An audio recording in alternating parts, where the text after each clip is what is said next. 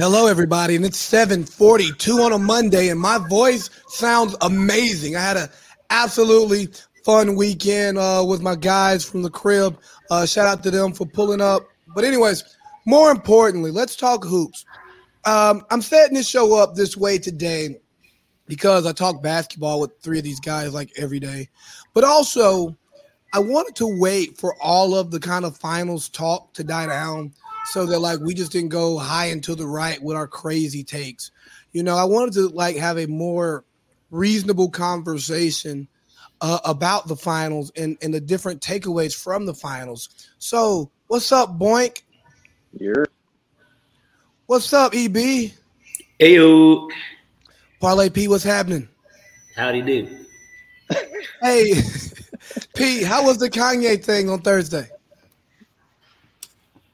I feel like this is a trick question because everybody knows how big of a Kanye fan I am. Uh, it was fantastic. Honestly, for, for him to have not done shit but play music, I thought it was like a legendary type of event, in my opinion. It was great. And the, and the album sounded, the album actually, I mean, even though it's loud as hell in there, like the album really did sound good. I hate that he didn't deliver like he said he was going to, but I'm kind of used to it now as a fan. So it's you know, but it was great. Honestly, it really was great. It's good to see that he's getting his shit like back together. Like, I mean, you know, his life has changed a little bit. He probably has more time to focus on music and not be a reality TV show star as well. So maybe we'll get that old Kanye. Um, but anyways, let's talk about the finals. the Bucks win in six, as Brandon Jennings presented, uh, presented, predicted, and um, Giannis closes out CP3 and the Suns with a 50 piece. And um, I think for Giannis, it, it, it makes sense, right? At first, I I picked against the Bucks, and it was more so me not wanting the Bucks to win versus me predicting what I thought should happen. Because if we look historically, the Bucks were primed to win the finals. They were really the only team in the East who had the big guns that have also took enough playoff um, losses, who've taken those those those those lumps, and then they show up against a team that didn't even make the playoffs last year, and all of a sudden we're shocked that they won. I don't think we should have. So let's go to EB first. How did it feel to watch Giannis hoist up that trophy? The first two games, I was actually mad because I love Chris Paul, so I wanted him to to get it. This is probably the closest he's ever going to get. But as we were getting to like game five, game six, like period, the Bucks were the better team. Even starting, the Bucks were the better team. The Suns had chances where if they would have played perfectly and everything would have gone right, they would have won. So like game four, they could have won that game if things would have broke right. Chris Paul didn't turn that ball over late. Game five, they could have won if things would have broke their way. Say Devin Booker instead of driving all the way, just pulls up, hits a shot. Like they could be up and then win the series that way. So I'm saying it, they were not as good a team as Milwaukee, but they had chances to win if things would have broken their way. But Giannis was the best player in the series, and pretty much nine times out of ten, that's gonna get you a ring. So I think the right team won. I just was didn't want them to win, but I was fine with it. Blink.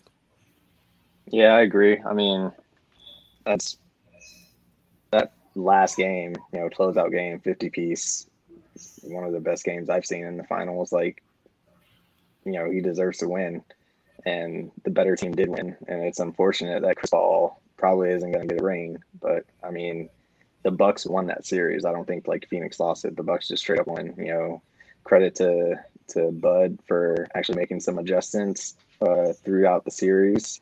Um, you know, they, they took away Phoenix's corner three, so they won.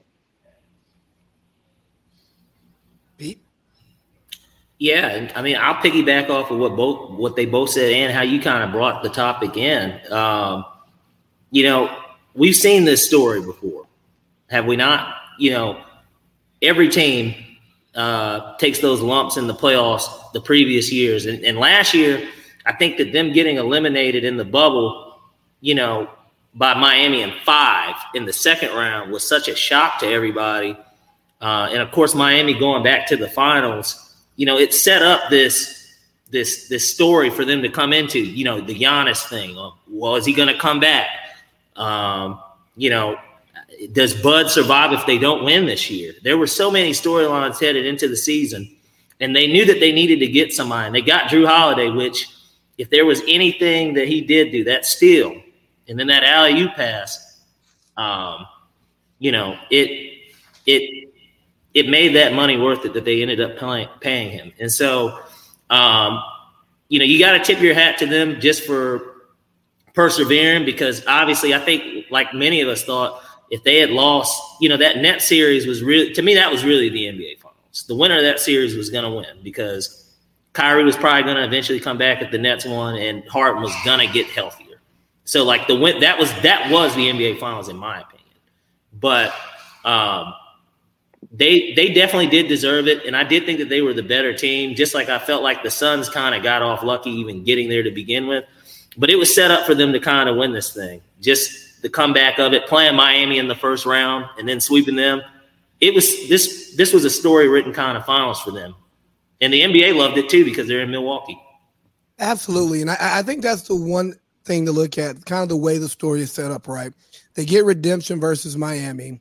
Then they beat the super team, although hobble, but the super team who everybody kind of given the finals to. And then they beat the hot young team that kind of had everybody's attention going into the playoffs, you know. Um, but you, you talk about the acquisition of, of Jrue Holiday, and I think that's an important acquisition because I don't know if you all remember, they were kind of torn in between do we go after Jrue or do we go after CP3? And they end up getting Jrue Holiday, probably the better long term um, long term move for the team. But just just the idea of how close Chris Paul was to a championship with the Suns, how much closer he probably would have been had he been on the Bucks. Like, could you still see that Bucks team winning if CP3 would have went there instead of Phoenix? Absolutely. Yeah, I mean, absolutely. Like, defeat. Like, even though the Bucks won the championship, did they really make the best move for their team? For the for the long term, absolutely. Yeah, I mean, obviously, Jrue is younger than CP3. So, I mean, you know, CP3 is like what, 36 now? Turning 37, maybe? Like, he's got maybe a year or two left in him. I mean, Jrue is, you know, 30, 31, somewhere around there. So, yeah, I mean, it was a better, better deal.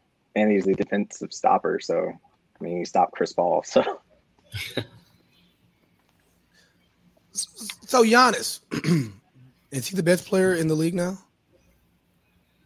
Come on, Eric. I would say no still. And like not to shit on Giannis. Giannis is, in my mind, like a top three player in the league, probably even top two. But I think it's still Kevin Durant. Like hobbled team. And of course they had the super team. And the, the problem with the super team, similar to the Heat that first year, you have your three superstars and then you, you really lack depth.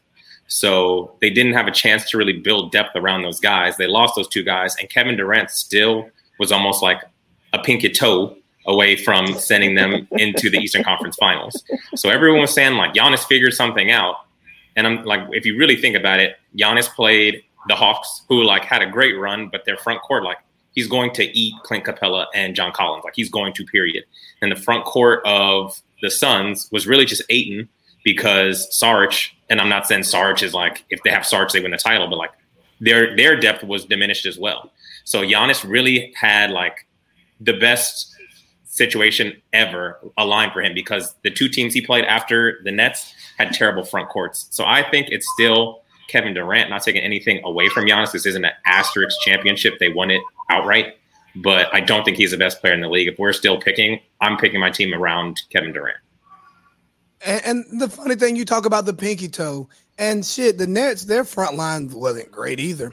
But the pinky toe, if the pinky toe would have been a couple inches back, Bud is fired. If the pinky Giannis, toe's back, yeah. Bud is fired, and we're like, and bro, this it. Giannis dude really can't get it. And then the narrative switched that easily to Giannis is the best player in the league. Oh, is Giannis top 10 ever now? And it's like, it is crazy just how stuff can change like that. But if they get knocked out of the of the Eastern Conference semis, we're looking at them completely differently. And that's why I think like KD is still the best to me because their defense wasn't good and Giannis couldn't do shit with it. and they don't have a good front court. And then he just played worse front courts as the time went on. So I, that's why I'm, like, he's not the best player in the league, but he's he's damn close. Somebody has to believe yeah. that Giannis is the best player in the league. Well, I don't think that he's the best player either. I, I'm kind of with Boyd on that. I mean, he to me, this is what I think Giannis is. I think that he's now the face of the league because of what he just did. I really do. And I know that there's that argument for LeBron still, of course. You know, you got Space Jam. He's still making headlines, and he's you know been out of the playoffs for a month and a half. But you know, he's a likable guy. First of all, I think that the media loves Giannis. Um, he proves it on the court, and him beating KD to me was kind of that mantle of a pass that that was his moment. Like you know what I mean? That was that was the moment.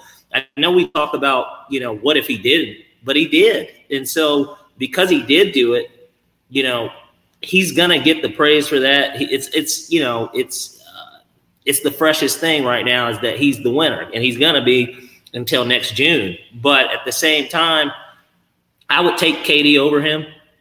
I would take KD over him because I think KD's the better player. But I think that he is that new face of the league at this point. Like he kind of almost has to be. Um, he's younger. Uh, he's already so accomplished, and I think that that's just the thing. That's why even some people are like, you know, assuming that he doesn't have a serious injury and he continues on this trajectory, he could win two more titles the rest of his career. And I think that people would most definitely put him in that top 10. I kind of look at it as I'm a big Kobe Bryant fan. And so even when Kobe was winning titles in 2009, 2010, and going in 08, you know, they had the LeBron and Kobe uh, puppet commercials. And there were people that used to tell me that LeBron was better than Kobe. And I'm just looking at them like they're fucking stupid. Not because, you know, uh, LeBron hadn't won a ring or anything. It was just more about how is he better than Kobe Bryant today? In reality? What makes him better outside of you saying, well, LeBron can, you know, damn near average a triple double almost, and his teams win 60 something games a year? It's it's a similar thing, I think, with a guy like KD and Giannis as of today. It's in that that situation, but except the difference is between that situation and this situation is uh Giannis has that title now and that nobody nobody can really take that away from him. And he did it in a small market. You know, everybody else has had to either join a team uh, outside of Kobe, of course, uh, and I'm talking within the last since 2000, basically. Everybody else that's been considered that face has had to join a team. And, and I guess I tell you what, and then Steph Curry's one year before KD is an outlier too. But outside of that, you can't really name anyone else that didn't have to team up with somebody to win a title. You, you know, I kind of like where you were going with that uh, Kobe versus um, LeBron and this KD versus Giannis thing because I think there are um, a lot of strong similarities there because at that point in his career, we said that LeBron was the best player in the league. But if you watched it, you go, he's just not as skilled as Kobe and he's not as accomplished as Kobe. He doesn't though, want it. He doesn't want it as bad as Kobe. I'm like, not gonna get into that. That um, shit was so obvious, bro. I, am in I'm high not. school and I'm looking at that shit, and I'm just like, people were really coming up to me, like telling me LeBron is so much better than Kobe, and it's like I still don't think LeBron is better than Kobe. Oh yeah, you're you're you're you're being skipped. No, no, no, I'm not. No, no, I'm not. He, LeBron has has stood the test of time, and he's by he's a top three player all time. Like I would never argue that. Um, and it's not the bias of me being a Kobe fan. It's just more of a if you really watch these guys play, if Kobe had everything that LeBron had, anyone that thinks that Kobe wouldn't have made it work is silly. He would have made that shit work. He could have won with that. But could LeBron have won with what Kobe had? Like really think. I mean, and I'm not talking about the shit. I'm more so talking about Gasol to the finals. I'm talking about those Pau Gasol titles. I don't think so. I don't. I don't think that he had the the. That's like the AD team now. I don't think. I don't think that he had that shit in him, bro, to get past to be because Kobe had to play Boston twice in three years. I don't think that LeBron had that shit in him to beat them. I don't. Even with that Lakers team, if you put LeBron in place of Kobe, I don't think that he had that shit in him to get past them. But that's just me. I do. I Bro, Chris, watch. you're the only you are the only person I know that could take a question of is Giannis the best player in the league and turn it into And a incorporate Kobe, versus right? LeBron. Not even just incorporate Kobe, but Kobe versus LeBron. That's I'm just- Skip, because man. they're That's similar. Skip Like, there Bayless a level type similarity stuff, there. man. There's a similarity there because at the time, everybody like we can all say LeBron is the greatest player in the NBA today, right? Just like Kobe to me was the great. He was the well because he was the most accomplished, like the greatest in the, that was currently in the league. He was the greatest player, but you know, there's always somebody that is better. But I'm just saying that the difference between the two is that Giannis is a champion. Like Giannis did it. Okay, like imagine, imagine, uh, and I know it's so I'm all over the place, kind of, but just imagine Kobe not making it to the finals that year against Boston, but the Cavs making it over Boston, and they played who who who did the Lakers beat in the West Finals that year? That wasn't. Uh, They beat Denver. No, I think Denver was the next year. No, they beat Denver in 09, and then they beat the Suns in 10. But who? No, but who was 08? The year the Lakers lost. Oh, the. Spurs. The Spurs, because the Spurs beat the Hornets. All right, so let's say the Spurs played the Cavs again in the finals that year. Drugged them. And but but LeBron won the title against the Spurs. And even though that ain't even a fair comparison because the Spurs were so great.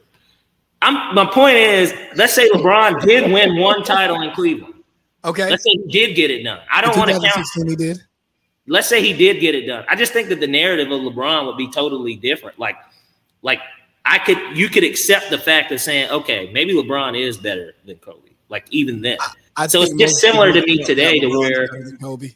But let, You hold on, could let's say- get hold on, let's get back to, to, to this year because we can talk this forever. So you look at what Giannis says after the game. He talks about how he didn't have to go team up, and you know it's a great moment for the NBA because you know uh, a a pretty much homegrown team wins the championship, and um, they won a super team. Uh, what do you what do you guys think of that? Eh, Did Giannis have a point in make in what he was saying about how he didn't have to go go away? He did it the, the, the right way. Is it the right way to do it homegrown, or is the right way to win by any means necessary? You go first, EB. The second way. The right way is to win by any means necessary. And if you can do it the homegrown way, because if we're being realistic, that's the way a lot of these teams are going to have to do, especially a small market like Milwaukee. They're going to have to do it for the most part the homegrown way. Players aren't trying to go sign there. So him saying like we did it the homegrown way, we did it the right way. Yes, it's the way people like more because it feels like there's an element of like you didn't cheat your way to it. You didn't take the easy way out as a competitor. But like championships don't grow on trees. So we had a super team this year. They didn't win it. When LeBron and them formed up their super teams, they didn't win on the front end or the back end. Like we've seen super teams form and we've seen super teams not win. So you forming a super team doesn't mean you're guaranteed to win. Look at what the Clippers have had to go through. So I think you put yourselves in the best position to win because at the end of the day, everybody in the league is an NBA player, and then the chips fall where they may. But him saying like they did win the ring, but it's also just like yeah, but these these super teams and that like injuries are part of the game. They they had some injuries, and like I said, this doesn't come with an asterisk. Staying healthy is part of it, but I don't think they beat a healthy Brooklyn. However, Brooklyn wasn't healthy, so so they won. And like period, that's it. But I don't think there's a right way and a wrong way. I think you do whatever you can to put your team in the best position possible, and that's what the Bucks did, and the chips fell for them in the best way. Yeah, I agree with that. I mean, Giannis, who who said that he has a super team? Who said that? Uh, Was it Steven stack? Yeah. Stack. Yeah, I mean that's completely false. Like, I mean, I mean, yeah, they have Middleton- what three All Stars on the team? Four, if he four former, if you count Brook Lopez, he was an all star. True, yeah. Yeah, but Even I'm though not he's calling been them he's a been removed from the all star. Uh, my bad. Like my I bad. think, no, you're good. But like, I was just saying, even though even though it's been like six or seven years since he's made an all star team, but yeah, and like I don't. I mean, yeah, Khris Middleton is an all star. Like you know, by him getting to the all star game every year, like Yeah, he's a well, Rudy not every every All-Star. year, but yeah, like you know, he might end up with like three or four selections in his career. maybe five. Like I wouldn't call. And I even got to double check team. if he's going to make it in the West. Like he's an All Star in yeah. the East, but he's not. He's not a dual conference All Star. Like he's a great player. not taking yeah. anything from him, but it's not a super team. He hasn't even made third team All NBA. Like you, it's not a super team if both. If you have one person who's on an All NBA team. Exactly. And, and they don't they don't need to misconstrue a super team. Like I think what he really meant to say was it is a well put together team to where one through five they had you know they were they had kind of everything like in a sense of there really wasn't a weakness in that starting five like there wasn't you had middleton that you could get the go-to bucket from he proved that multiple times in this playoff run like i was at game was that game three against the Hawks when he fucking had like 20 points in the fourth quarter. That shit reminded me of Kobe. There we go, boy. I, I added him back in. Um, but uh, it did. It really did. It was kind of crazy, like how he was just pulling from all three levels. It was unbelievable. But that team was built so well. And even though DiVincenzo went down, you start talking about you've got a guy in him who's the most valuable player – in the NCAA tournament for a national championship team, still on a rookie contract. He got Jrue, this two-way guy that's that's been really good, never great, but been really good, and obviously got max money. You know, uh, either before the season or like really at, like right at the start, they paid him all that yeah, money. Before. You got Brook Lopez, who has evolved his game a little bit. He always could kind of shoot, but like now he's like an actual threat at three. And then you got Giannis, you know, who is this two-time MVP, this this best player in the league type guy. And so, and then you add Bud, who was great with the Hawks. He was, he was. He Bud is like the equivalent of, even though he wasn't first, he's like the equivalent of Mike Smith to me. Like, like for what he did with the Hawks, I'm saying, like he really tapped in as far as they could get with that. What is Dwane Casey with a better team? That's it. Well, but th- but think about it too. Bud also was, you know, this is like Pop's protege. Basically, he was with him for 17 years before he got that head coaching job. I, and let's um, stay there. Let's stay there. Pop's protege. I heard um, a sportscaster last week say maybe this is the Spurs Midwest where you have your humble superstar and Giannis like a Tim Duncan, and then you have you know Bud coming from the Pop system uh, is Milwaukee the next sports dynasty? No, Spurs, no Midwest? hell no. They got to get through Brooklyn next year. They'll be they'll be lucky to get another one before Giannis's contract ends.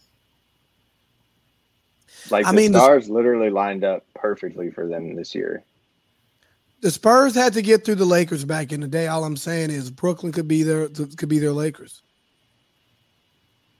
They're nah. a well put together team with one superstar, um, and the other parts really work well. I we just yeah, you still, how Kevin still got that better conference on the other side that's got teams that are just as good, if not better, than Brooklyn. Even even though we look at Brooklyn with the, all that star power, hell, there's a rumor going around that they're going to trade Kyrie Irving, and you know, to me, they're not getting another superstar for him. Like they're trying to get like multiple pieces because they think that with Harden and KD, it could work, which it really could. But there's still that other conference. Denver's gonna, and I know that I know how you feel about uh, Jamal Murray, but don't get Denver will. Denver, Denver's gonna Murray. be better. With, they're gonna be better with Jamal Murray. And if what is Jokic, better? Jokic won MVP this year, and they got swept why can't Jokic come out and be just like Giannis last year? Because I think Jokic is really the most skilled center I've ever seen play. He's not that dominant though. Yeah, he's not dominant like you know he's not like Shaq dominant. But like here's the thing: I mean, how how dominant was Giannis before this year in terms of? Shit, all he needed to be dominant was this year to get very, this yeah. year. but but I'm saying though, I'm just saying nobody's calling out just like uh, Eric just said, like nobody's uh, talking about Giannis as a top player if they don't win this year. So who would be talking about him being dominant like that? Well, I think I think that's the problem. Win? I think that's the problem though, because when you listen to the people talk, they just get they get stuff wrong, right? Like we, we're we're tossing, we're really like moving Giannis in our player rankings a lot by him being himself. Okay, he, he he showed up in the finals, and then because Chris Paul lost, all of a sudden he wasn't the MVP of the of the of the season. Which I mean, he didn't win it, but he was MVP. It's like no, no, no. We were wrong about what we said about Chris Paul. We were wrong about Giannis. Well, some people were saying Giannis should have won the MVP this year. If you look at his numbers in comparison to his MVP seasons and his team, like it was not crazy to think that he could have been a three-time MVP. And because he won the championship and the finals MVP, it's like, oh, he could have been yeah, he could have been. I just think we can't get too caught up on results without properly contextualizing what's creating those results. But he also like people had fatigue, and similar with LeBron when he won his two, that people were like, "All right, I mean, you you could be the best player in the league. We've seen it's been in the playoffs. You choke up, similar to what Giannis was doing." So I think I think next year is going to be real interesting because there is a world where like they do a 2015 Warriors because a lot of people were like Kevin Love went down, Kyrie went down, and they won this sort of fluky championship. Then 2016 comes around and they were the best fucking team we've ever seen. They won 73 games, and that confidence of winning that championship really takes you to a whole new level. So I don't know if coming back next year, the the Bucks will have this whole new arrogance about them, like, nah, we belong here. And whether you think they don't or not, they have the championship and the arrogance and confidence might be there and they may be through the roof. So I think it's going to be interesting to see how they come out next year. I personally think a healthy Nets, but like we don't know what the Nets and the landscape of the NBA is going to look like next year. So I, I think just really anything could happen. But if I were betting, I would bet the field. Well, Pierce is a betting man. What are you sending in right now? Yeah, I mean that's definitely the smartest bet. they they probably have that set at like minus two thousand, just because nobody really thinks that they're going to repeat. I mean, the Nets they came out as the favorite anyways at plus three hundred. And so, yeah, the Nets and Lakers are the top two. I think the Bucks are are got like the third best odds. Yeah, and they're they're even still a distant third from those two because the Nets are plus three hundred, Lakers are plus five hundred, Bucks plus nine hundred. So they're even, you know what I mean? They're three times the favorite of the Nets. And so, like, like you said, we don't really know what the Nets are, what how they're going to look in the landscape of the NBA. But with another year of Steve Nash, you know, this was his first year coaching too, and I think that people don't, as great of a leader he was on the floor, he still had never coached. He wasn't an assistant coach. I know that he was like a consultant with the Warriors, but he was never coaching. He it wasn't like he was an assistant coach with Steve Kerr. This was his first time coaching, and. They're they're they're a pinky toe away from probably winning it all. So with another year under his belt, and let's just assume that Kyrie is back, another year of those guys gelling together. I don't know why, from a talent standpoint, they wouldn't be the favorite. Like that just makes it's an kind of an obvious pick. And the thought is, is that depending on what happens with Ben Simmons, of course, in Philly, and what they end up doing there, you know, unless they were to get Dame Lillard, why wouldn't they be able to get back to you know where they were in the East? And then it comes down to them beating the Bucks, which I think in this second round with the healthy, assuming that they're healthy, why wouldn't they beat them? I think that if if Kyrie was healthy in that series, that they would have taken them out in six, maybe even five, depending on if Giannis misses some more free throws. You know what I mean? Giannis didn't become what did uh, Mark Jackson say, Lee? Uh, Giannis didn't become the greatest improved free throw shooter in NBA history until like game four of the NBA Finals. So don't ask me any Mark Jackson quotes because I tend to watch the games on mute when he's calling them because. But we, but we, but but but we both heard him say that, right? Didn't he say the greatest, most improved free throw shooter in NBA history? Didn't he, he say that? He said some type of nonsense like that. Okay. Well, to paraphrase, that's what he said. So so let's let's let's look at two different things, right? Um, for one, let's define a super team because I was having a conversation earlier today, and it's almost a conversation. Uh, let me shut up, but it was it was an odd conversation nonetheless, and I was told that the 2020 Lakers were a super team, and I go, LeBron and AD, and their third is Kyle Kuzma, and then part the third of was Rajon Rondo. Come on, man, get it right. right. But then part, but that part of like the defense was they had Rondo, they had Dwight Howard. I go, That's not prime Rondo. That's not prime Dwight Howard. Like this is not 2012. Both of those guys were backups. Exactly. I, so, that was their lot in the league. They they they weren't starting anywhere. I say a super team is three guys that every year they can contend for an all NBA spot. Yeah, I'd agree. Three superstars like in the prime of their careers. Because even the Clippers had PG coming off an all NBA season. They had Kawhi, who's all NBA every year. But it's really them too. They had a ton of depth, but it's really just them too. Yeah, so if you have two superstars in depth, you're just you're just a really good team. Three yeah. superstars makes you a super team. A, a super, to me, a super team, like they said, is three guys. But I wouldn't even say three guys that are, which I guess they you would always be in contention for all NBA if, if this is the case. But three guys that were the best player on their team the year before. That's a super team. If they because if they all came together, like that's why the Nets were a super team. I mean, but you could say like Christian Wood from the Rockets. Like, come on. yeah, you got you got to be all in. You have to have three all NBA guys, and one of those guys needs to be a first team. Because even if it were like the Celtics, say they added another like, say they added well, Jimmy Butler. No, think about say it. They them, I wouldn't call them a super if, team if they, they, were if they were all NBA at one point in their career and they were still in their prime, sure. But I'm just saying, like, I look at I look at I look at the the previous super teams, right? So you look at uh, Boston, I guess being that, well, even though really the Lakers were the first, but we won't even bring that up. The Celtics being that first super team, you had one guy that was the best player on his team, Paul Pierce. You had Kevin Garnett, who was the best. Oh no, no, no, no, no, no, Super super teams go back way, way before then. But I'm, but I'm saying, yeah, okay, yeah, Worthy, Magic, Jabbar, right? But I'm saying, and McHale, Parish, uh, Bird. But what I'm saying is, is that in the modern era, to me, a super team is formed in one off season or you know within mid season trade, kind of like how the Nets got uh, hard. I don't look at adding a guy and then some some role players to that 2020 Lakers team as being a super like that's not a super team. You know what I mean?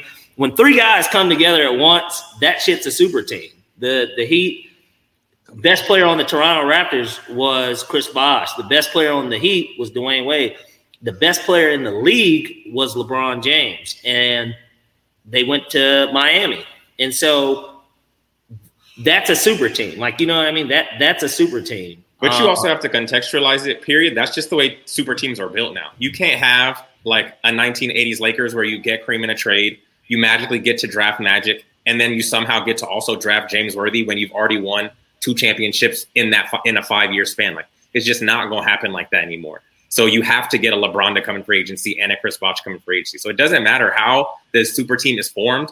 I think the criteria is three All NBA players, and you're not going to just home grow three All NBA guys. The Warriors came the closest with OKC, Draymond, Clay. James Harden wasn't All NBA. He was six man of the year, but he wasn't All NBA. I was just saying about a, a team that came close. They, they did come close, and then the Warriors had Draymond, Clay, and Steph, but like but, but, KD but, really put them over the top. But, see, but see I compare Draymond and, and Clay.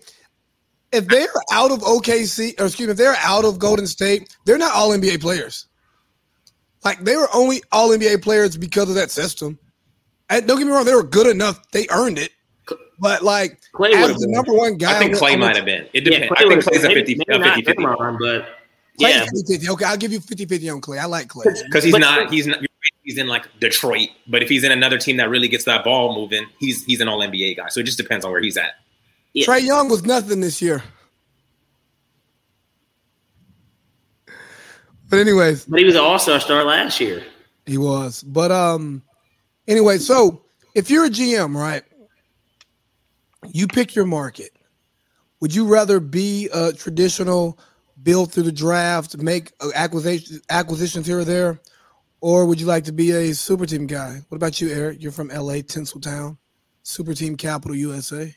How would you a like super team guy? I just feel like that is if you are in a big market, you have an easier chance to lure free agents. And then if you and like they're they're proven products. If you're going the small market route or just the homegrown route, the draft is a luck of the draw. Like you you have all these players grading out, but at the end of the day, like Look at what Wiseman is doing. Look at like the best player in last year's draft. What was Halliburton drafted? Like 13th, I think. Like 12, 13? Yeah. yeah. And I'm saying the year like Donovan Mitchell's draft, he was drafted like he was drafted super late. 12, so I'm saying or something like that. These these these days I would rather just be in a big market and try and lure free agents. It's definitely difficult, but I know what I'm getting because these players are proven.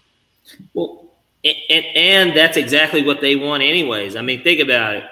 I, I was watching uh, clips of the herd on YouTube, and like Colin Cowherd's like doing this list of like stay, go, question mark, or whatever, like whatever he does, and like Zion came up, and it, it was all because of that one report of his family I guess not being happy with management, and then of course magically, like a couple days later, Stan Van Gundy and the Pelicans decide to mutually part ways. And so it's like one of those things where, okay, it's going to be hard to keep anybody anywhere. AD knew that he was never winning a title with the Pelicans when he got drafted there. Like he knew that. Like he knew he knew damn well they were never winning a title in New Orleans. Like he knew that. And you know, I, I just don't think that. why are you laughing about that, man? Because I, I just not funny. I just think you have an anti New Orleans bias.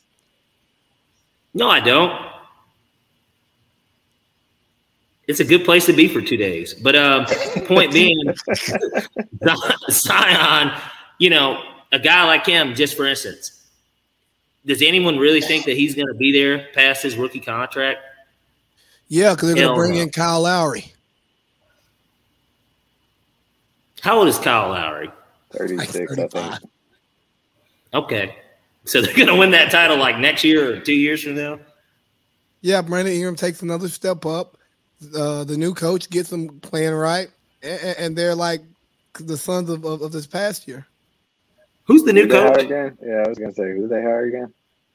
Uh, I, I forgot. I, I, think they hired a black coach. Oh, okay. Well, I think that this that that proves the point. Even on that, we don't even know. So, um, it's not. Yeah, no, he's a, he's a like goner. Like he's a fucking goner.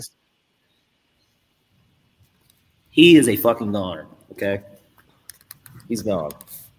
All right, so a few more things before we uh, transition to off-season stuff. Willie um, Green, by the way, he's the coach of the Pelicans. Oh, oh, okay. That guy, he played like for the Warriors, right? Yeah, yeah, he was an assistant for them too. Yeah, he paid. And he, yeah, and he played for them at one point. Yeah, yeah, yeah, and actually, I think he played for the Hawks. Funny enough, but um, yeah, hell of a hire though. Yeah, Zion's definitely going to want to stay for that. So Eric, I, I want to give you the floor right now because you um were were deeply bothered, and, and, and Pierce, you can hop in on this one too, by the the Devin Booker Kobe comparisons. And, and I just really want to know, as a as a Kobe fan, as a LA guy, what how disrespectful was it to Kobe to compare Devin Booker to Kobe just because he shoots mid range, he plays shooting guard, and they met a couple times and he wrote some quotes on his shoes from Kobe. I don't know if disrespectful is the word I would use. Like the first time people said it, it was like, oh man, Devin Booker wants to be legendary and he's using this like fuel from his meeting with Kobe. And, and it was cool. But then when they're saying it every game and like anytime Devin Booker hits a shot, anytime Devin Booker goes to the free throw line, well, you know, Kobe wrote "Be Legendary" on his shoes, and he, he just wants to make his idol proud. And it's like, all right, bro, let let Devin Booker be Devin Booker because he is he is a great young player. Period. Like when Kobe was his age, he was of course like getting buckets, but it, I don't even think Kobe's. It just wasn't as refined. Like Kobe and Kobe was way more athletic, so like Kobe could rely on that. He could break you down, get to the basket. But Devin Booker is really a bucket from three point line in. He still got to work on like his his three point game. He actually shot like maybe thirty four percent or so in the finals. Like it wasn't great, but mid range like he he is a bucket. So I get that like the scoring, but then they started saying the comparisons too much, like like he was Kobe reincarnated, saying like I see flashes of Kobe. Cool, got it. Yeah, we're good. But how they were every game. Oh, you know, Kobe Bryant talked to him once, and that's who he wants to be like, and we see it on the court today. It was like, no, man, he's just another great young player He's got a good future ahead of him, but like let the Kobe comparisons alone. He even said it himself. Like, stop comparing me, bro. He even himself was like, no, Not even the hey, I'm honored. It was like, stop it. I mean, Stephen A. said he's the next Kobe Bryant. Stephen A. said it. Then I mean, who are we to question Stephen A. Smith? Clickbait. Wait, Pierce, you had a Stephen a, A. Smith quote? said that Shohei Ohtani couldn't be the face of MLB. So I, you know, we got to start canceling people like this. Okay, like we have to start canceling people like this. Yeah. Why does Stephen A. have so much clout? Bro, I don't. He just for real became like the face of the four letter company and is really the face of like sports media right now. I don't know when he got so powerful. And he's It's like, from his his run in like like the early 2010s, like you know around the Heat era. He like was actually like a pretty good analyst in my opinion. But now it's just like he's just he was also next to Skip Boink. Yeah. So like yes, in comparison, like their their show, it's like oh he's like the more reasonable out of the two, and like Skip saying skip shit. So like Stephen A. actually made sense, but now Stephen A. is the new Skip, so he doesn't make sense. And he was like, you like he was plugged into like the hottest basketball team we've ever Yeah. seen. Well, unt- until the Warriors came, and every day it was like a whole LeBron segment. And Stephen A. was last night when I was in bed cuddling LeBron, he told me that he's gonna go off because he really doesn't like the Dallas Mavericks. So yeah, he did. He was plugged in, but I I don't get it now how he's ascended to the apex mountain he's at now. It, it's it's like everything else. Look look at look at the most popular people now. They're pretty popular on social media for whatever reason, and because he's became such a meme for reactions, it's it's that is that's definitely I think that's elevated him. You know what I mean? Like like you know what I mean? Because now even the casual person that doesn't really watch ESPN or never really did, they know who Stephen A. is just off of a meme. But also, most sports fans are casuals, so that's what it is. Casual, and I'm not saying I'm out here and I'm like someone needs to sign me. But I'm saying most sports fans are casuals, and Stephen A. gives them what they want to hear, and they can like argue with him. And so he's everything a casual wants. Hey, let, let's have a conversation about that because I don't consider anybody on here a casual sports fan. You know, I'm not gonna say we're experts, but we're above casual. How hard is it to find decent sports media that you don't have to like sift through because so much of it is geared towards the casual fan? Like I understand when you're at like the four letter network um it- your job is to like drive ratings your job is to get clicks but at some point where are the sports people who have really good content that is shit that they actually believe besides The Ron Ringer. Solo? They're all at the ringer. I mean, if you think about it, it's it's just like politics. Like people are casual. The majority of people are casuals. Like you don't have time to just be reading all these articles. What you'll look at a box score, you look at the highlights on ESPN, and like those obviously don't tell the whole story. You maybe are listening to like first take on your way to work. Just like during election season, you might have CNN or Fox or whatever your news media outlet is. You have that on while you like making your morning coffee, but then you go to work and you start doing your actual job. So like in everything, most people are casuals, and it's just hard to find someone who actually is like really pays more attention than your usual and knows a little bit more.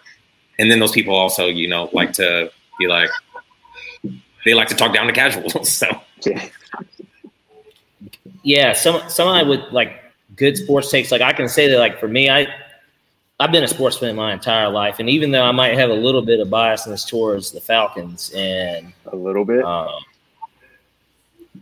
okay, a lot, Boink. Are you yeah, are you happy? I just admitted it on camera. Uh, but Let's just get the story straight. Well, hey, um, and then even Atlanta sports as a whole, even though you know I've always been a Lakers fan, whatever. Uh, I think that you know, growing up for me, that person was like Bill Simmons. Like I used to love, and this was before because he wasn't really on E ESPN like that. Like In that- writing. Exactly. I used to read like everything he had. Then when he had grantland.com on ESPN, then it he like got away from it. I've always loved Bill Simmons, like because to me he's somebody that un, like he really does kind of get it. He's I mean, just like anyone else, he has bad takes too. But that was like somebody that I've always like really listened to and, and truly did enjoy like reading um, his articles and stuff. Like it, there, there aren't very many out there. That makes a lot of sense now that like because I listen I listen to Bill Simmons every week, and the way that you can circle back to the Falcons and the way that he can circle back to to a Boston team, you got a lot of Simmons in you, Paul. It's like I, I really see like the Simmons influence on your on your sports takes. Really? Yeah. Are no, you, I, am a huge Simmons fan. Him an influence? Huh? Are you calling him an influence? I mean, yeah, I, I, consume Bill Simmons. He can he influences some of the way that I consume sports. Like I, I when you give a guy six to nine hours of your ears all every week, like what they say has the influence on how you uh, consume things. And when you're somebody who you actually respect, and for the most part knows what they're talking about, unless they're going with their hot takes and Jesus Christ, nobody can cook up a overreact overreactionary hot take like Bill Simmons. But I mean, yeah, I'm a huge Simmons fan. Let me, me and these two guys, we talk about Simmons all the time. He's, he's moved down my ladder a little bit because Waz is just so good, and Russillo was my favorite for a little bit. Like, yeah, they everyone everyone he gets, they all for the most part just talk good basketball.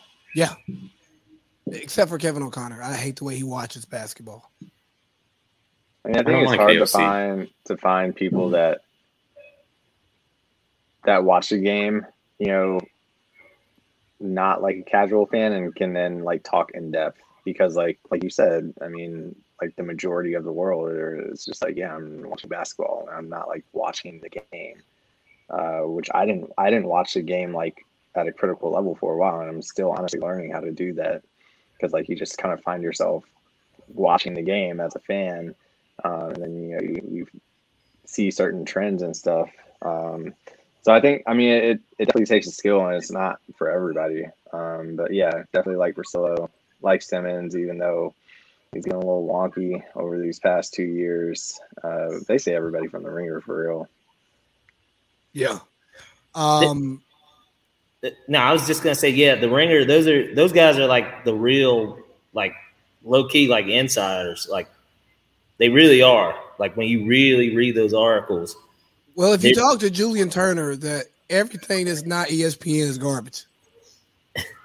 ESPN still does have really good people. Like Jackie Mack, period, does a lot of good things. Windhorst, he's he's really good. Like they do still have good people over there. It's their prime time basketball people. Like Mark inside Jackson. the NBA, I don't really watch. The pregame show is is just yeah, trash. Terrible. And then the halftime, like everything they do is just terrible. Bad, and the show they're putting on is bad. In the TNT show is so much better. It it just is crazy how their best basketball people are not given the spotlight. You, you don't you don't like Jalen Rose talking about basketball? No, no. no.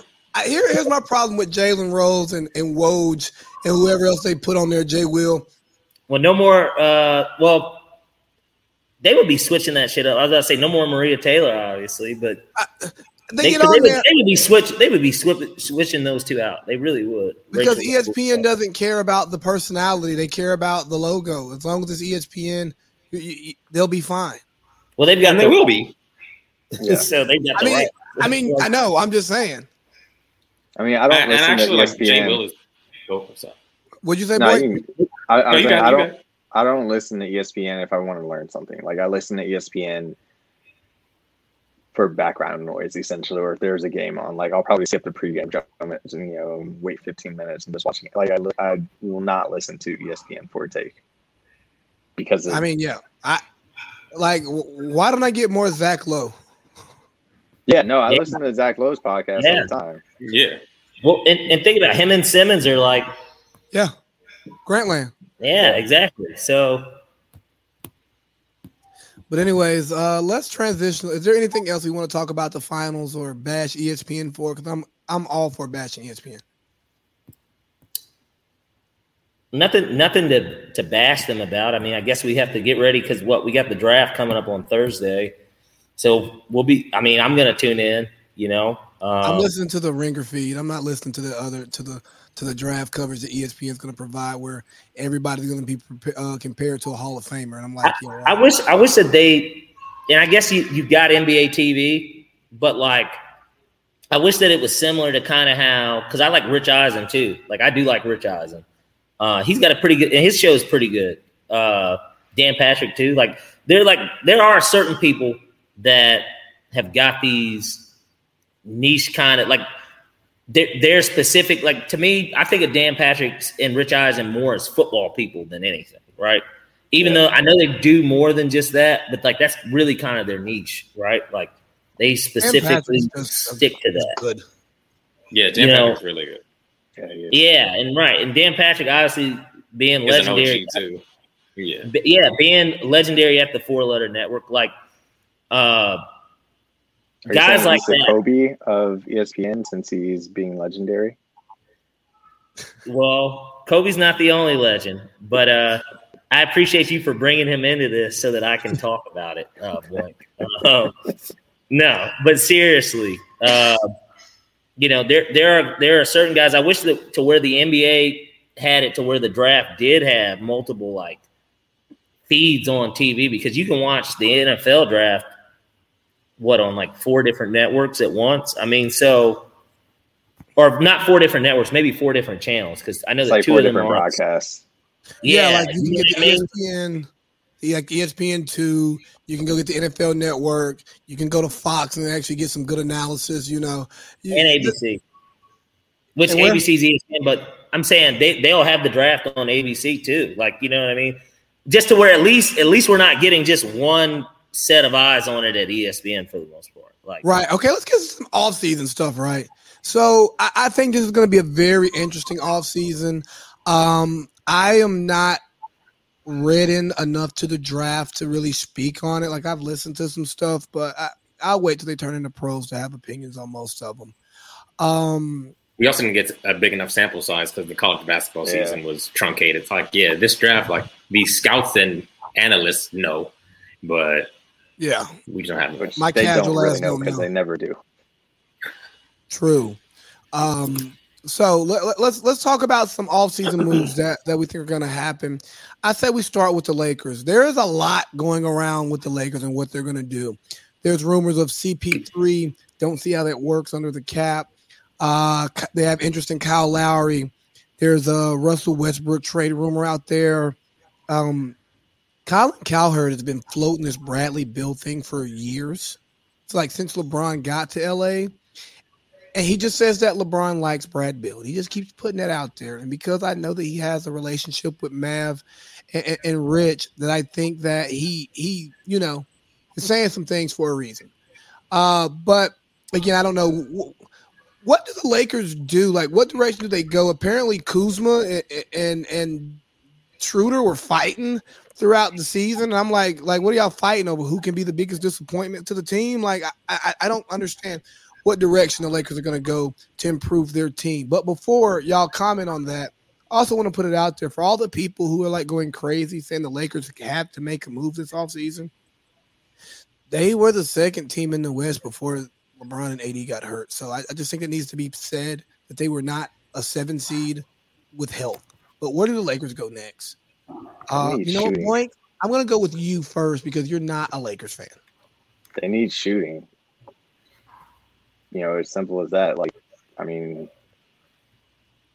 I saw the, Kuz, the deal for, for uh, Buddy Hield. Yeah, I was gonna say the, the deal for Buddy Hield. I think that would be good. Like, I'm not super super high on Kuz. Like, I mean, I'm not a Lakers fan, but like, even just watching the game, like he doesn't really do much for me or Schroeder for that matter. Uh, probably a little jaded from my Hawks days, but they really need to like clone like KCP or like Buddy Hield and just like you know put three of them around LeBron James and and AD and have them just ready to shoot, and like that's it.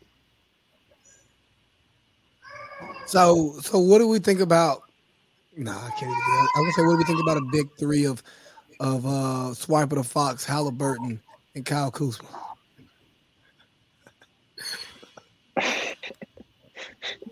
I mean, good luck to the other two not named Kyle Kuzma. Because yeah. you know he's gonna be trying to get his 25 and maybe like eight and four. With Didn't Halliburton like, like tear his ACL?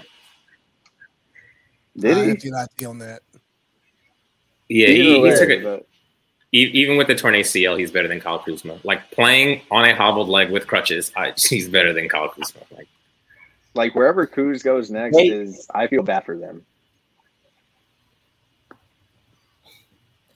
Yeah, because they they got to pay for that shit. I mean, you know what I mean? Like, like, like, like, can you imagine having to cut a check for Kyle Kuzma, bro? Like, and be like, yeah, here, man, here's millions of dollars to like. That's what I'm saying. You know, essentially, uh, not do anything. And so, I I think uh, seriously, the I think you're absolutely right. The world, the sky is not falling on the Lakers, like you said health is going to be a big thing. But I think that they have to take they have to look at the mirror, look in the mirror, and examine themselves and say, "Hey, this team was good enough to get it done." Two, or I guess now it would still be a year ago, but let's just because this upcoming season's coming two years ago. This team was good enough to get it done. LeBron's not getting any younger, and he's obviously getting hurt now, which is something he's got to avoid. You know, his entire career is injuries, and so you look at it from this perspective. Your next move, I know that everything is about one year. Getting Buddy Hield and then potentially making another small move to get somebody that's going to be good for just making this championship run this upcoming year. But the thought is LeBron's shelf life. How many more titles can you really get out of him? And it's no secret what his goal is. His goal is to either play with Bronny or play against Bronny, but he wants to be in the league when his son is in the league. And so getting Buddy Hield to me is a short fix, and it gives you this because Buddy Hield is no superstar, but he is a guy that's going to shoot 40% from three and give you 20 points a night. That, like, you know I mean? That's great. Like, so they'll be in contention and probably, you know, be a favorite like they are even now without him you know, from Vegas' standpoint, I think that that will be good for next year. But if you're going to make a move, don't you want to make a move to where it's like once LeBron, LeBron's really kind because he is winding down. I mean, nobody wants to say it. He's not Tom Brady in a sense of Tom is able to do it like he's just able to do it. That shit is unbelievable. Like anyone can say what they want about Tom, but like LeBron's not going to be able to do that in basketball. And so for me, if I'm the Lakers, if you want to just win one more, you need to go all in and get nothing but a lot of really good pieces because you don't have the money to get a third superstar. Like, you know what I mean? Unless you see a young player that you can get, that you have that feel for that can be a superstar.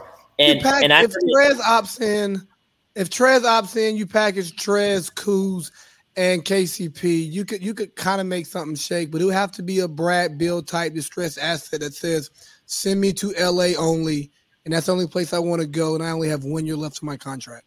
But period, that's that's what you have to do anyways, because what Le- LeBron just holds franchises for for ransom. Like period, everywhere he's gone, he holds you hostage, and you have just that window while he's there. There is no like Spurs with David Robinson. Now we've got Duncan. And once one superstar leaves, we still have a future. Like there is none of that when LeBron is on your team. Once LeBron leaves, the breakup is just as ugly as how fun and lavish it was when he comes. So yes, AD will probably be sticking around, but it's it's gonna be a whole new rebuild. And like rebuilding around AD is not bad, especially if he can stay healthy. But they're gonna need to get a piece for next year because I think the window is next year. Oh, so what about the yeah, Russell, yeah. Russell Westbrook thing? I I don't like Russ in the playoffs, but do you think Russ and his intensity could bring something to the Lakers in the regular season that allows LeBron to you know chill a little bit more, take some games off, and then if an injury does happen, that you're still super competitive throughout the regular season because I think that's the one thing that they lost when when LeBron was gone. I mean, AD and, and DS17 wasn't it. You know what I mean? Yeah, that's the only Russ. way. Yeah, go ahead. Go ahead, Wayne. I was gonna say you got Russ going like nine for, or not even nine, like five for twenty-five, like in the playoffs. And it's like, do you want that? Like, do you want him to carry you through the regular season, and get you to, to the playoffs, and and kind of play like shit, or what? Like, what do you want? But that's the thing is like since KD left, he's had to do that. Like he had to do it in OKC. Yes, they had PG, but he was he was feeling himself a little bit there. And then with the Wizards, like it was just him and Bradley Beal. So I think the only way it helps is his intensity. Like you don't want to have to be guarding LeBron out on the perimeter and then be having to run with Russell Westbrook. I'd be like, bro, what the fuck is going on? Like I got it. LeBron's the biggest motherfucker in the league. I also got to now run with the just most explosive dude. And Like this, ain't, this ain't fun for me anymore. So I think I that's the way. Is his athleticism like going forward? I trust the athleticism either. and the intensity.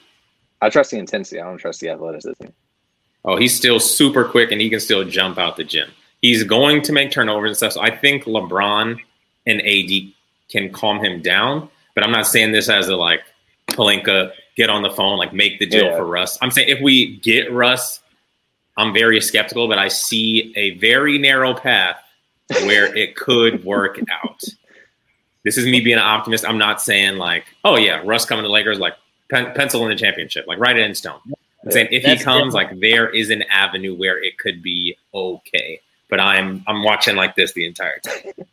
That's that's definitely a best case scenario. Like I just I think with a guy like Russ, you have to ask yourself, hey, let's stop acting like he doesn't get hurt too. And then B, you know, the type of basketball that he does play isn't necessarily good with with a guy that already gets injured and then a guy that is an aging, you know, back end of his prime twilight player like LeBron. I I, I would want to go the youngest route possible. I would try and set up the team now. If if you're trying to do this for a two to three year plan, which is what's basically left on LeBron's contract. I would, and they, they they've got to do their due diligence. They really do on a guy like that. And it's no secret here. Clearly, I'm a biased person, but I'm also a realist too. And I think that I said this in our message group, and I know it might sound crazy to everybody, but I think that a guy like Collin Sexton would be, uh, depending on what you think of him, he's played in Cleveland. Look, Kyrie, say what you want to say, was doing damn near the same thing in Cleveland once LeBron left too. A guy like Collin, he is a gym rat. No, I, he he was doing things in Cleveland, and yes, he was getting numbers, and then so was Kyrie and LeBron came. But there are dudes on bad teams that get because like Devin Booker was not a good a good stats bad team guy. He was a good player on a bad team, and it just wasn't translating to wins because the team was bad. And now he got players. Collin Sexton is not a good player, and people know like go ahead and no, no. How efficient Just, is it? Is he, is he contract? Kenyon Martin Jr. was averaging like 27 points for like a week. And of course, like it's not a whole season. He did come in late, but what I'm saying is Collin Sexton is not it. It is oh hell no. Keep his ass in Cleveland. Collin, is, is, he up for a, a contract? Collin, yeah, well, he's in the last year of his deal, and so. But the thing, this is what I said, and like I said, it's not me knowing him personally. It really isn't even that. I think that what it is for me, he he he does have that dog in him, like he really does, and every year statistically he's improved greatly. Every year he's like 17 points a game his rookie year. Then it was like 20 last year. This year was like 24 and a half points. Bad team, of course. It's just, and a bad. Let's just keep it 100 too. Bad organization. Cavs are bad organization too. Kevin Love. A guy like him can thrive around LeBron and AD, in my opinion, but because what, he. What do you have to give up to get Collin? But this is my point. You don't have to give up much to get him. His his trade va- value might be mid level at best. You know what I mean? Like nobody is trading a star for him. You know what I'm saying? Like without them giving up a lot more to do it. He wants to get paid. I mean, that's the reality. Like this is what he's been playing his entire life for. Of course, he wants the same deal that De'Aaron Fox got. Like, of course, so he wants a max. If I were the Lakers, that's where I would have pause because, like, we just saw what what Dennis Schroeder did this past year, like kind of playing for a contract. But, but, here's the thing. But here's the thing too. You don't have to pay him. He still is under contract for one more year. You do have his bird rights.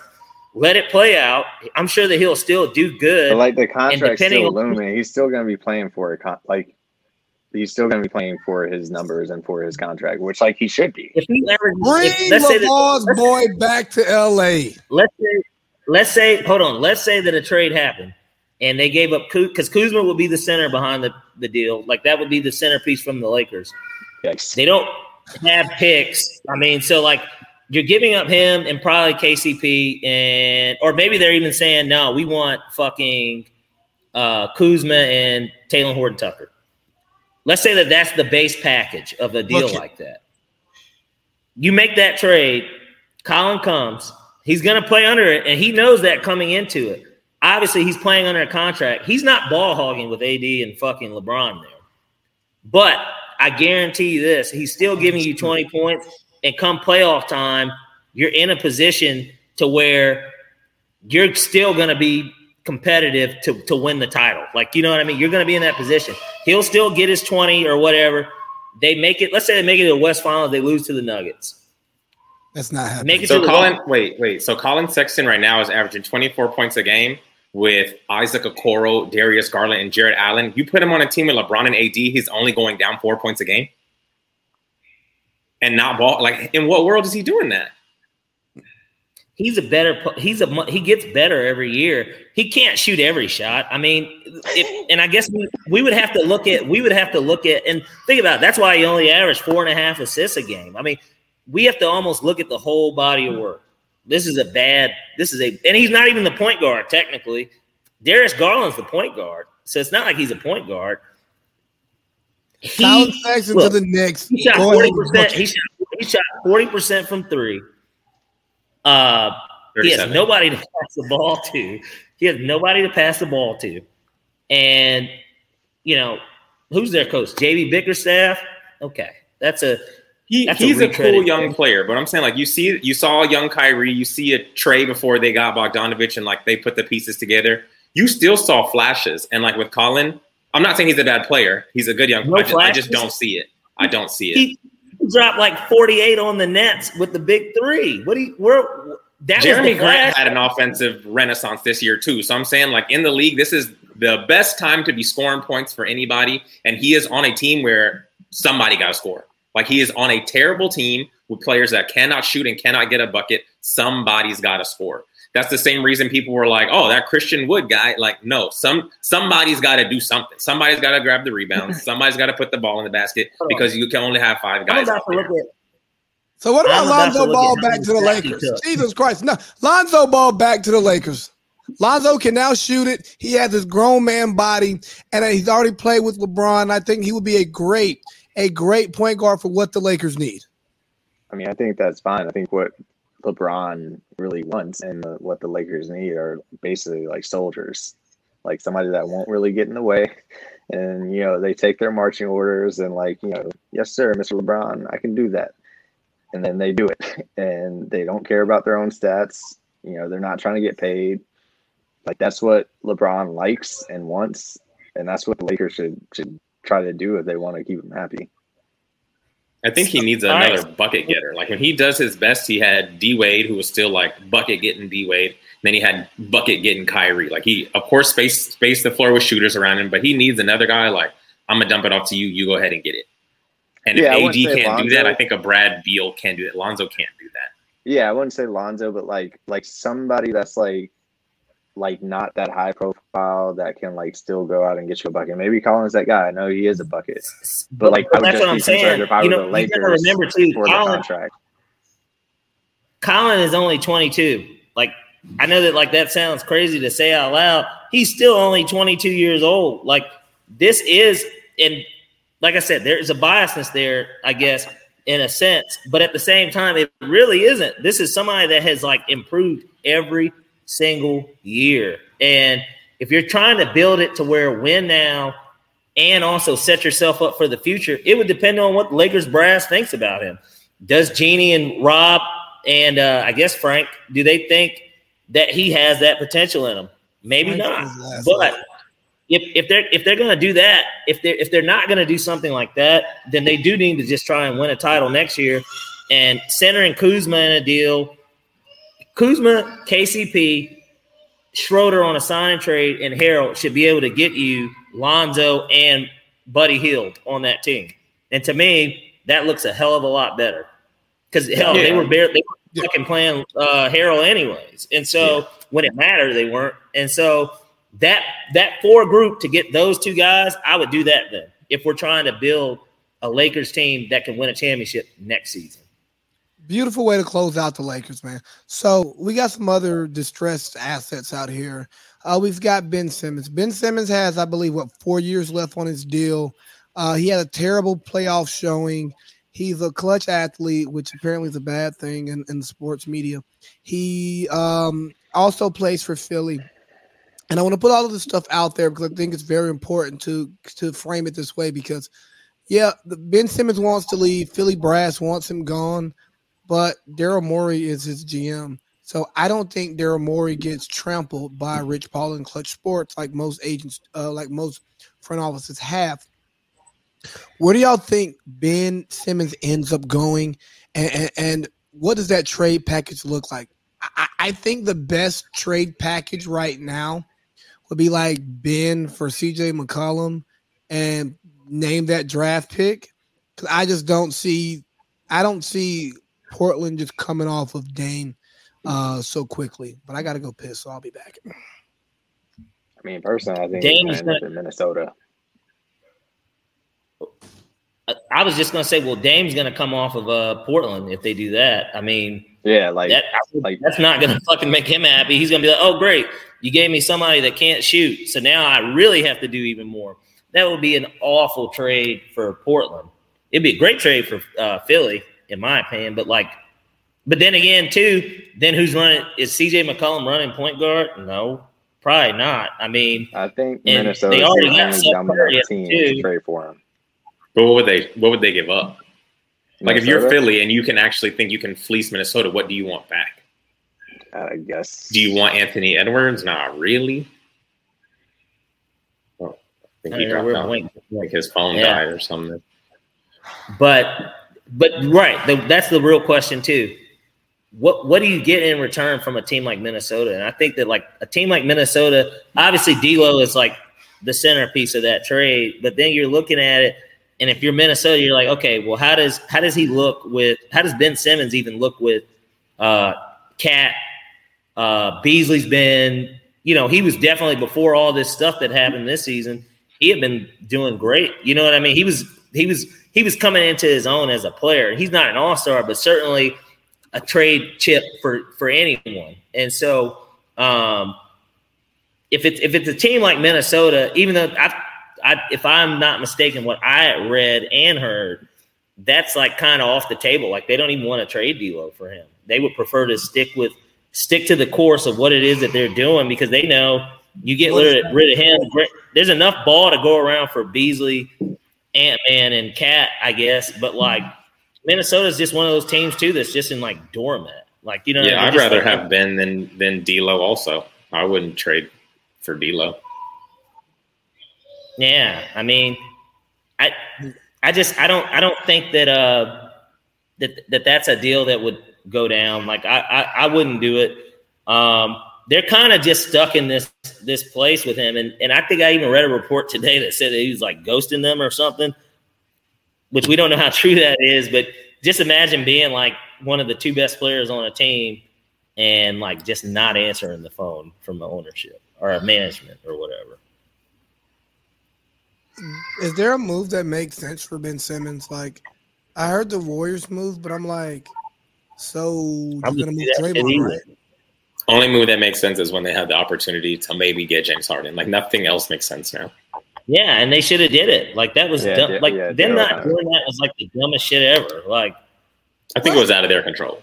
Some of some people said that Fertitta came in and said, "No, we're not making that deal," and then I want to say uh, I read somewhere that either Maxey or Thybulle was the like piece that they didn't want to part from for James Harden, uh, which is nuts. Also, people said stuff like the the Heat can't give up Tyler Herro for James Harden. You know, I mean, Jesus Christ.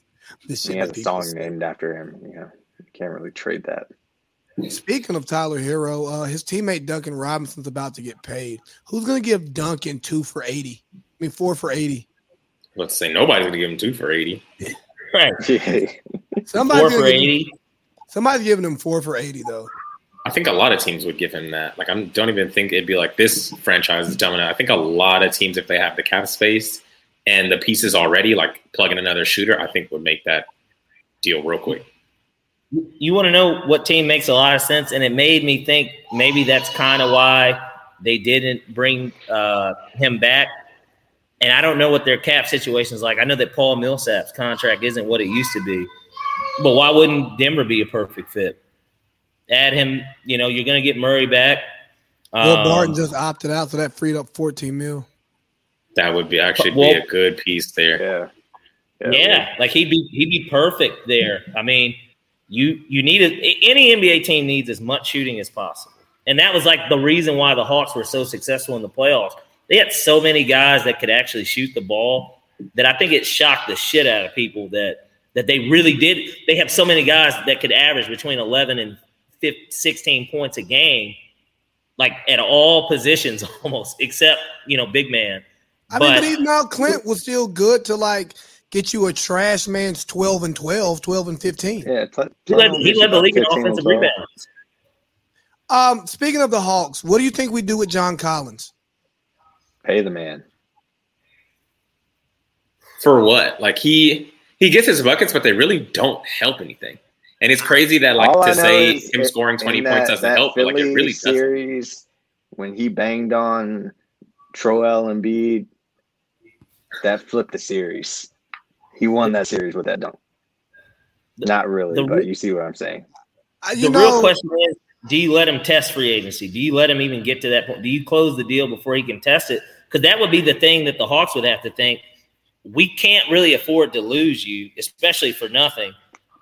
You, if you, you, do walk, can we get somebody better than you? Is the thing you, because now now that we've done this run, maybe people will take us seriously as a destination because Atlanta's not a bad place to live. You know what I mean? That's like one of the weirdest parts about why the Hawks have never gotten free agents. Like I, I get it. I know that joke is everybody's side chick lives here, but like th- this has never been a place that anyone's wanted to sign, and it's always been weird because everybody hangs out here. There is that culture, that Black Hollywood or whatever you want to call it. Like there I is mean, that that kind of aura that's here, and then what about the stuff that goes through our group text every single day for reasons why you wouldn't want to live in Atlanta? That shit, but that shit is like low key recent, and Keisha's about to be out as mayor.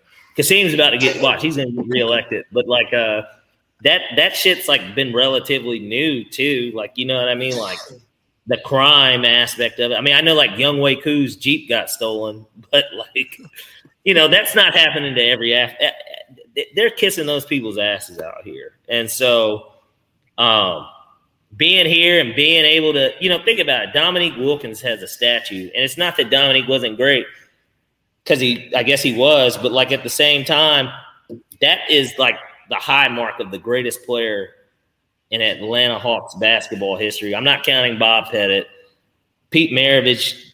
I'm not counting him either. Like he didn't play here that long. Like like he was like a jazz too, like you know what I mean. Yeah, so like think- there isn't even a high mark here to you can if somebody gets to the NBA finals, it's just like, bro, you're gonna get a day named after you. You're going to Magic City for like they're giving you money to throw at them. You're not even spending your own money. Like you're getting your ass kissed so much here if you're like a true baller. Like you I know think, what I mean? Like you really would. I think we keep Collins. I, I, think I think we match we match the offer because you don't want to lose the asset for nothing. Even if you if you flip him mid-season or next off-season, right? You just match the offer sheet and and you you keep you keep that asset because I don't think we need him next year. We have a healthy DeAndre Hunter. Cam Reddish showed showed his ass in game six versus versus Milwaukee. And as somebody who was at that game, he was the only Hawk who felt like the Hawks had a chance of winning. Pie, you remember how at Philly game six, how the whole whole arena was into the game. We thought we were going to win the game. Everybody's going crazy. Game six of the following series did not feel that way. Like there was so little energy in the arena the entire game, and uh, but Cam, but Cam Reddish, nah, he he was there to win. Like he really thought we were going to win. I mean, down eleven, he's hitting threes and talking cash money. Um, so and and what he did, and what he did was not to cut you off, but like what he did was create himself as an asset because who's to say the Hawks don't want to Look at that. The Hawks are just tapping into the stream because he's trying to say uh, he he kind of set himself up good. That little bit of a comeback he had because everybody knows he's got potential, still a rookie deal. He kind of set himself up. But you want to know the. Oh, we're losing you. Um, I'll hop in and say John Collins. I think he has. I think he showed that he has a little dog in him throughout this playoffs.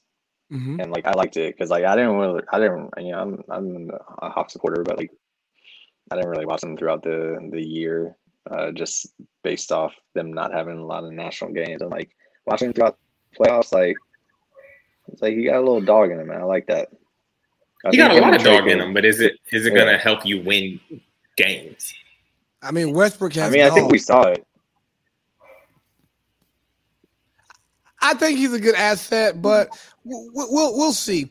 Is, is, there any other thing major you want to talk about? Did we did we really talk about Dame? Did we really talk about Brad Beal? I, I, I struggle with those two because I don't know what makes sense or what's going to happen. I think Dame's out of there. Brad is Where probably out of there. That I don't know. Like I hope it's not the Knicks. I actually would really like to see him in Philly, but I I just don't know how that would happen. Kawhi opts in, right? Yeah, I think so. Like, where else would he go? I think I think he opts out just even if it's just to get a new deal with them. I because even even even with the injury, like somebody will pay him. You know what I mean? Like he's that good. He is that good to where he'll make more money, even if he knows that he's going to stay with the Clippers. Like he's opting out just because he's going to get paid more and more security. What about uh CP3? Does he stay in Phoenix? Yes.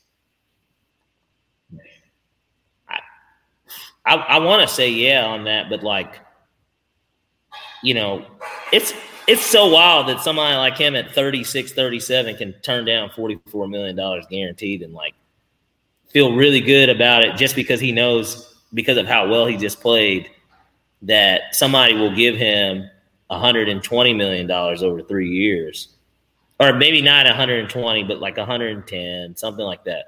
Somebody will still lock him up to guarantee himself an additional 60 to 70 million dollars after next year. Yeah, he he can make more money, but he can't make more money and go to a better situation. So his best move if he wants to win a ring is either stay with Phoenix and probably not get a ring, but make a ton of money, or take a pay cut and go to like LA. But think with that much money on the table, and if for not to be a sure thing, I, he'd probably stay with Phoenix. Um, anything else? Also, oh, does Kyle Lowry go to? Does Kyle Lowry go to uh, the Pelicans and revive that franchise? That's a hell no. DeMar DeRozan. Who cares, what who he cares where Kyle Lowry goes? I mean, Kyle. If it's Lowry not to the Lakers, it won't matter he's one of the most sought after free agents out here. We got Kyle Lowry and DeMar DeRozan. I could see DeMar going to LA. Yeah, like like Pierce said, I could see that happening. He, he said in uh, Shannon's uh, on Club Shay Shay that he, you know, he liked that. He said he could make that he could make it work with AD and LeBron. I mean, I've already I've always liked DeMar DeRozan for no apparent reason that I can't even articulate right now. So I wouldn't be mad if he went to LA. Kind of like, I think he would be like What's up? Kind of remind you of Kobe. If you want to see, he actually does. Yeah, no, he's closer like, to Kobe than Devin Booker yeah. is because he was athletic and explosive as a young player and has a really good mid-range game. Yeah, his whole game, if you watch him, it is like is Froby Kobe. It's like that early two thousands. He doesn't really shoot a lot of threes. His mid range is crazy, and his athleticism is off the charts. Well, he's older now, but like that's what his game was like. His game was not the latter half Kobe, where I'm a bust from anywhere on the court. and there's nothing you can do about it. Froby Kobe, that is that is DeMar DeRozan's game if you watch it. Whereas Booker is just a bucket, and they're like, we haven't really seen anyone get buckets like this since well Kobe, so let's compare him to Kobe when he, that's not who he is. All right, Yeah. so let's It- let's get to let's get to some Team USA stuff. That Are we going to go? Send them home. Like, what do you think the problem is here? Like, is it people not wanting to play? Is it is it the roster? Uh, I mean, somebody sent me a post saying that it's Pop's fault, which I just think is absolutely insane. Like, we're just not gonna blame the whole thing on Pop.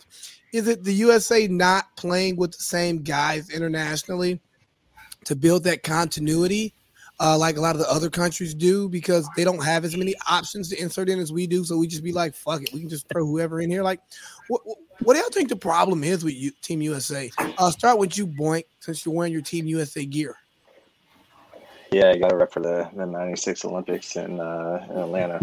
But honestly, I think these guys are tired. Like, it's been a long, like, if you count the 2020 season that was broken up into two parts, like, just the pandemic and everything, like, it's been a long, like, 18, 20 months, however long it's been. And I think these guys are, like, physically tired and not mentally all the way in, you know, the Olympic mode. Like, and I think it's just showing. Like they're kind of going through the motions. Like hopefully they can pick it up, but like if they don't, I honestly wouldn't be surprised. Like I don't even think this is like. I mean, I guess it's like comparable to 2004 because that's the last time you know the U.S. men's team didn't didn't do so hot. But like it just seems like they're going through the motions, and it's like. So yeah, I guess I mean the roster isn't built well either, but you know we've proven that we just can't slap together you know, 15 guys and, and call it good anymore. Like that's not going to cut it. But I, I, I honestly don't think that they are that invested in the Olympics. the, these these aren't the best players uh, that the United States has to offer. Let's start there. Then there is the continuity of Coach K has been the coach what the last three or four teams, and Pop's a great coach. You know nobody's going to dispute that. You could argue. I mean, even though Phil's got the ring, you could really argue the best. He's really the best coach, but. Um, th- they they don't have the best players. This shit is slapped together. I mean, you know, the Olympics itself has been slapped together, and so you add all that up and mix it in a blender, and then you throw in the hunger of another nation that's like, you know, this is kind of our time. Like, if we're going to do it, this is probably when we need to catch the, you know, the United States slipping, and then, you know, international talent has just gotten better in general. I think I said it in our group uh, earlier this week. When you look at the NBA, it's it's split in twos. It's it's niggas and then it's international players. There's really no in between with that. And so, um, you know, international talent has gotten better. That's why that's why Luka can take Slovenia, a nation that literally, I don't know if this is their first Olympics, but it's been a long time since Like they've even like- been in it. And he comes out against Argentina, who isn't a pushover in international competition, and does what he did. What did he have? He had 45. What did he have? 48. like 11. 48, like 13. Yeah. I mean, he, how, who the fuck puts up a 50 ball in, in international play? Nobody. Nobody. And and they did it and beat them like convincingly. And so, you know, if the, if there's a time to do it, it's it's now. And I'll be Is right Lu- back. Does Luka become the best player in the league if he takes Slovenia to the gold? No, Is like it's still real- international play is so different, and I think like everyone is getting worried. I think the USA is still going to do fine. Like if you think about it, France is probably the second best team. We lost to the Aussies and we lost to Nigeria, and those were exhibitions, and we're like crazy that we lost. But Nigeria, I will say like no excuse for that one. The Aussies are a good team, and the French team we just played in the gold medal game in Rio in 16. So like that is probably the sec the second best team in the field, and we lost two by a handful of points. And it was really down to the wire. We were down three, and they like missed a three to tie it. They had like two good looks at it, missed that three to tie it. So everyone's getting worried, and I'm like, we played a really good team in Olympic play. We lost by a very slim margin. These teams play together all the time. Like we threw this team together a few weeks. They were like, "Oh, we got a few weeks out. We'll just have you guys all out in Vegas, uh, throw some shots up, do that little one-on-one stuff. We'll make some overtime ball is life videos, and then we're we're good to go." But that's really like they they threw this team together. But the team is good. It's not like the teams that we had in the qualifying matches that were like Miles Turner was our starting five. Like it's it's still a good team. If it were an NBA team, it'd be the best team in the NBA. And this is a team with the most NBA players, the most NBA talent, figuring each other out against dudes that play international style basketball. It is like there are some small nuances, but there are differences. And then there are also these teams play together year in and year out. And this team is these teams are so used to playing against each other. And then, like Joel said, they're probably tired because they're playing a long season and against the best competition in the world in the NBA all the time. So I think give them a, give them a, like a week and a half to figure it out. And I think when it comes by the time gold medal game happens, is going to be us against somebody. Yeah. On the plus side, if they don't win the gold, then like you know, in I guess three years in Paris, and like you know, all the heavy guns are going to come out because you know we got another redeem team. Yeah, yeah. I think Luka does take them to a medal game, though. I, I, I think they'll be in like the bronze match. I'd hate to see Luka in, in the gold game against us, though. I, I mean, I don't know how how it, the pools are set up or, or, where they or where we'd fall in, in the bracket, but I, I, just hate to see that. Like, I would just uh, the, the, American sports media would stop and talk about this in far entirely too long when they should be talking about football because football's gearing up. Um, but I, I think the Olympic thing is something to look at, but I don't think it's that damn serious. We we still have the best players in the world, but I but I do think it does show some gaps in the American style of basketball that is a bit more individual based um, and less of a team style of game. And now that and, international, and foul dependent, huh? And foul dependent. Yes, and very foul dependent. That's another thing. How a lot of players Love rely on on a whistle to get into their bag.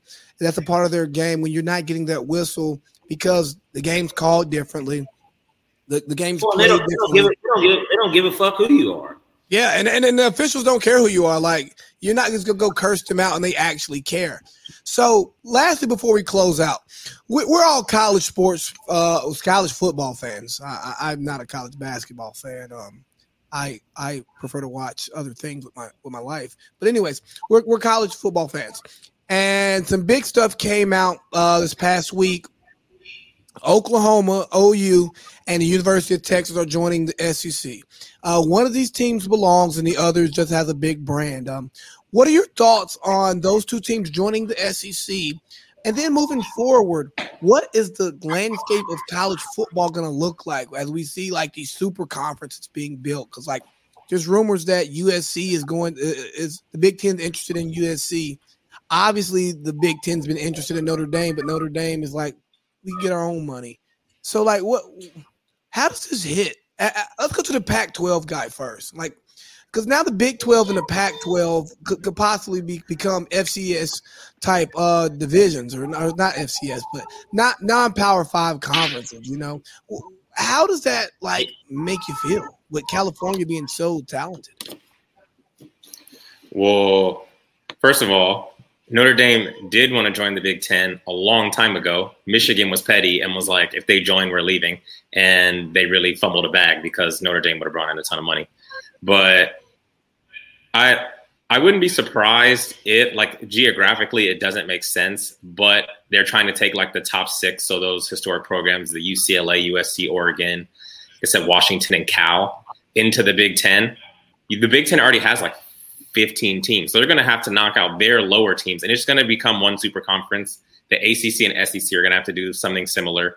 The Big 12 really, once they lose OU and Texas, who I think with Sark there could have a resurgence. Like you've seen what happened with all the coaches under Saban. Once they leave, they do well. Like Lane Kiffin was awful at USC. I think that's the the recipe. You got to go to USC, do terrible, and then you got to go under Saban, and then you'll you'll do well.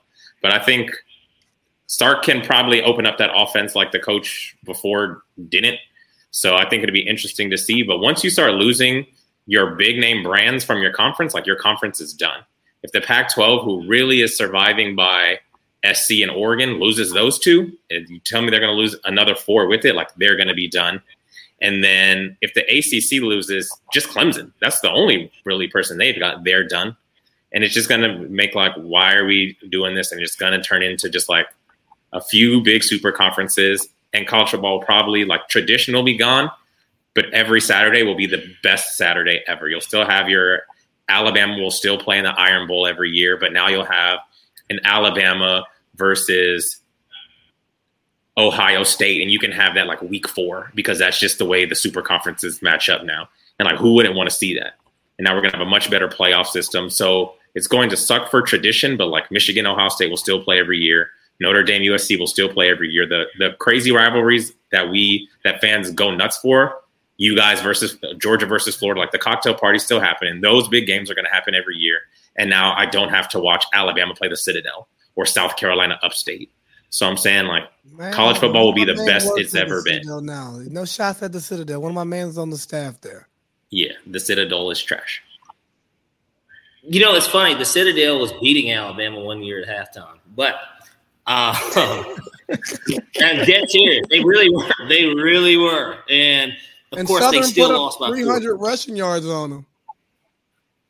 Yeah, and so and that's the glory of college football, and that's why I don't want it to happen. I I just think that at this point, if you had Oklahoma and Texas, just throw Clemson and Ohio State in there, call them the power conference, and then let everybody else be Division One AA. I mean, and then from there, the, the winner of the Division One AA can join the playoff of the Power Conference, aka the SEC. I mean, it just I don't like the idea of it, even with an expanded playoff.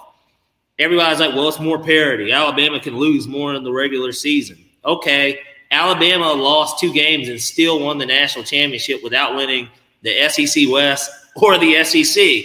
And so I just I don't I don't like the idea of that, you know, being the case. If they wanted to create more parity in college football, they would make it to where in a weird way it's like a cap restriction.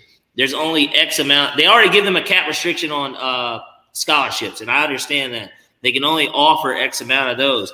But if you start to uh, X out the amount of five stars that you can offer that stuff to, or force like and there's no way to really cap that because so many guys can go from three star to five star over a summer, right?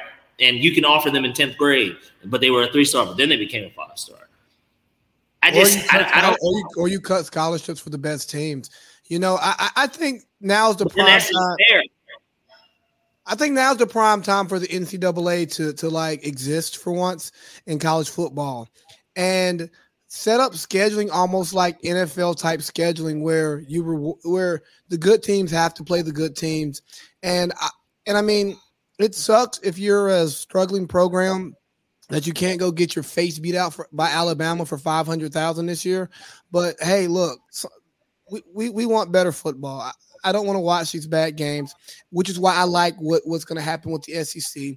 Hopefully, the Big 12, the Pac 12, and the Mountain West can figure out something to revitalize West Coast football and USC stays out there because what I think it could do is it could open up.